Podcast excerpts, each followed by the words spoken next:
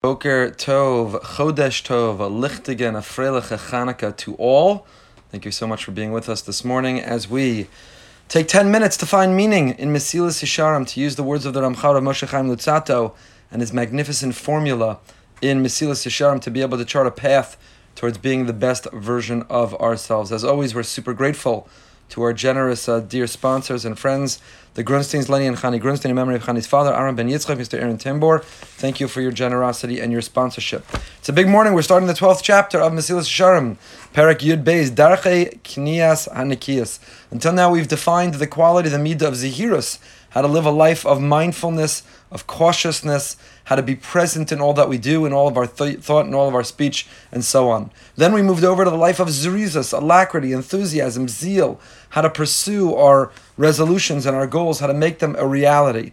And then we moved over to the quality of Nikias, how to purge and cleanse ourselves from the instinct and intuition, which is in fact self destructive, negative, and sabotages our success. Eating the wrong things, saying the wrong things, and we've gone through anger, envy, all of those qualities. And now the Ramchal Moshe Chaim moves over to how to acquire this.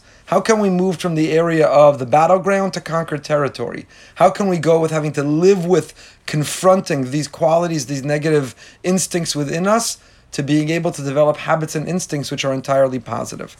So he begins this 12th chapter and he says the following.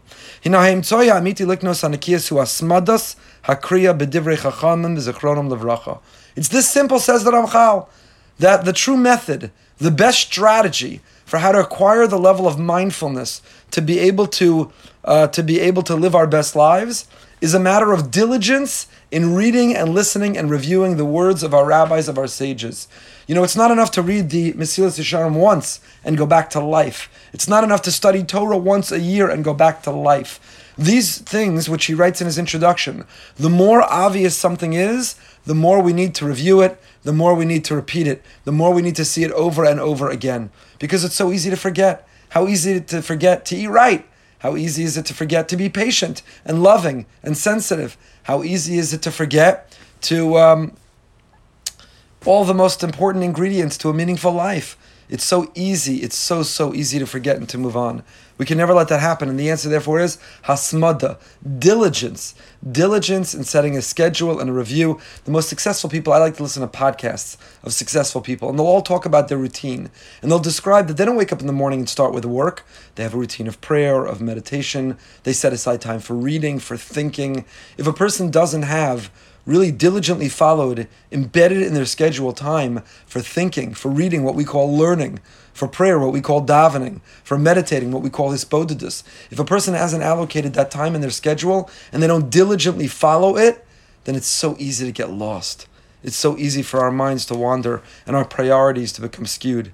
In binyane halachas, in binyane musarim. And what it means to diligently allocate the time means in the area of Jewish law, Jewish practice, in Inyanya Musarim, Jewish thought, philosophy, attitude. Once a person has already established, when a person has accepted upon themselves how important the truth of that level of mindfulness, of trying to purge, of trying to recalibrate our instincts and our intuitions. Once we've already grown in the area of mindfulness and zeal and alacrity,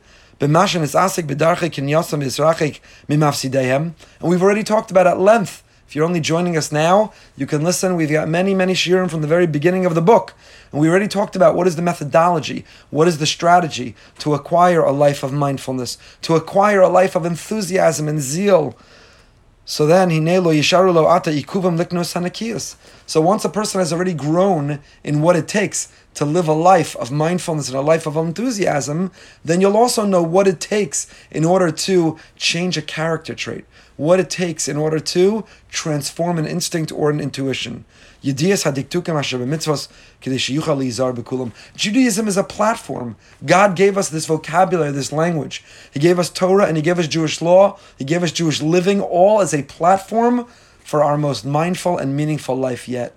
It's all a reminder from the way we wake up in the morning to the way we go to sleep, to the way that we approach food, to the way we approach business, to the way we approach relationships, to the way we approach intimacy, to the way we approach a relationship with ourselves. Jewish law governs and regulates each and every one of these areas. So if a person is committed to study, to learn, to apply, to execute Jewish law in living, then they are already in the process, already engaged in the exercise about how to conquer these things. You see, we don't only care about what we put in our mouths, the laws of kashrus, we care about what comes out of our mouths. Do we speak with anger? Do we uh, speak with rage? Do we speak with gossip? Do we speak with slander? Do we speak with envy? We're not only careful, but if a person can learn to be vigilant with what, what goes in one's mouth, then a person can equally learn to be careful with what comes out of one's mouth.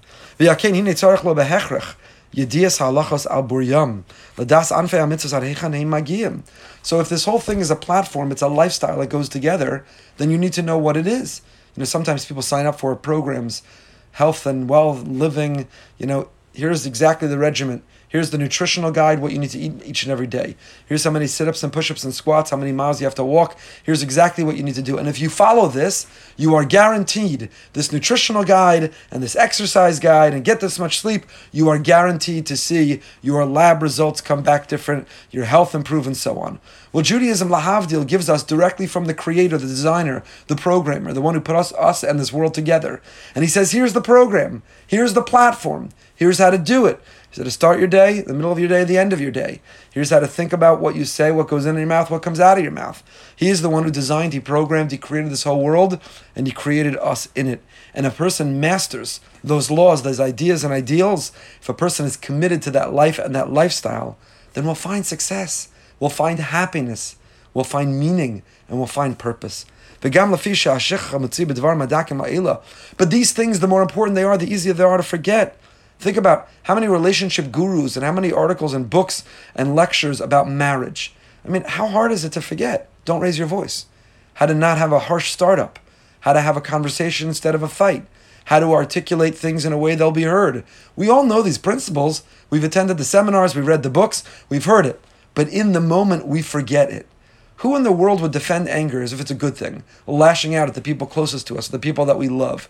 Would anyone define anger as a good thing? I don't mean outrage at things that are outrageous. I mean anger, the expression of anger at the people that we love. Would anyone say that that's smart, intelligent? Has anyone said the next day, I'm really happy I screamed at my wife, my children that way? I'm really proud of that. I really, that was my shining moment. Everybody regrets it and feels foolish. So why do we do it? Because we so easily forget. We so easily forget. We make the promise I'm not hitting the corn chips from Trader Joe's at midnight in the cabinet. I'm going to sleep. I'm not eating after 9 p.m. There's no reason. And then what happens? The stomach and appetite take over, and the koach hashichacha, the power to forget even the promises we've made ourselves. The small, seemingly insignificant and inconsequential, they all add up. So imagine if every night at 9 o'clock you had something that you read that reminded you about why you never want to eat after 9 o'clock. Imagine that you looked at your lab results or you saw the consequences of people who eat late at night. Imagine you had asmada, a diligence and a vigilance in reviewing the consequence and reviewing the promise and pledge you make to yourself. And that's just a small example. That's what learning Torah is. It is a daily review and a recalibration. It is daily dropping our anchor so that when we go out into the world and the winds are trying to make us go out to sea, that anchor called Torah and that anchor called Jewish law, Jewish living, that anchor called mitzvos, it keeps us grounded. It keeps us grounded. So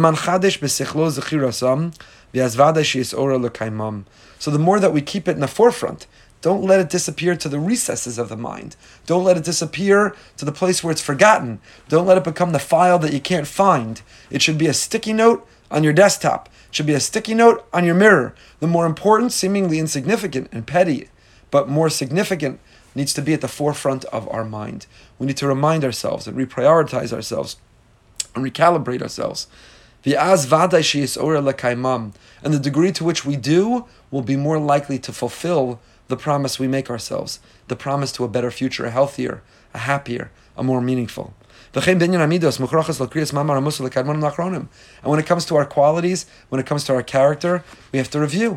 Now, we don't think of it that way. People get magazines and newspapers, they read and sign up for blogs, they read books, people read and follow all kinds of things.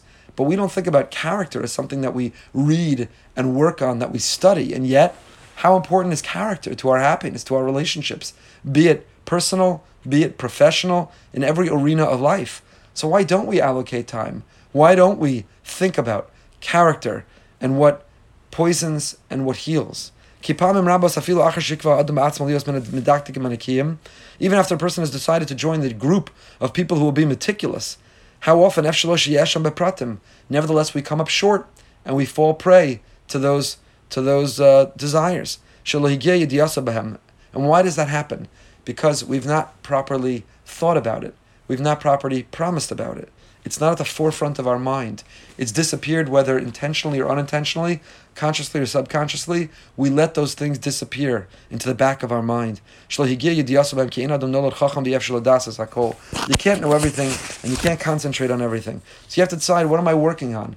Do I want to take some slogan or motto or maamar Chazal, a rabbinic statement about anger, and then I'm going to put that on a post-it note all over in the places where I'm most likely to get anger, angry? I know people who set timers and reminders on their phone every few hours or twice a day or once a day for the things that matter most.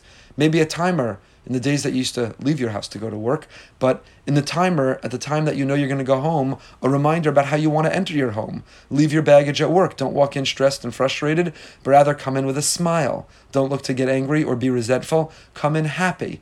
You know, the things that matter most and that have the biggest impact on our life as we've been saying, it's so easy to neglect, to forget, and that's why we need the constant reminder. So the first, the first strategy for how to acquire this most important and significant trait is diligence, is a reminder, is asmada, is to review over and over and over again that which matters most until it becomes muscle memory, a muscle memory about who we really want to be and how we really want to behave. A good Rosh Chodesh, it's a good day to start again. Rosh Chodesh, new beginnings, a fresh start. Today's the day to be the best version of you. Today's the day to make the change you've been waiting to make. It's Rosh Chodesh, a good Rosh Chodesh, a happy Hanukkah. Wishing everyone a great day. Happy, stay holy, stay healthy. We continue 845, living with Emuna.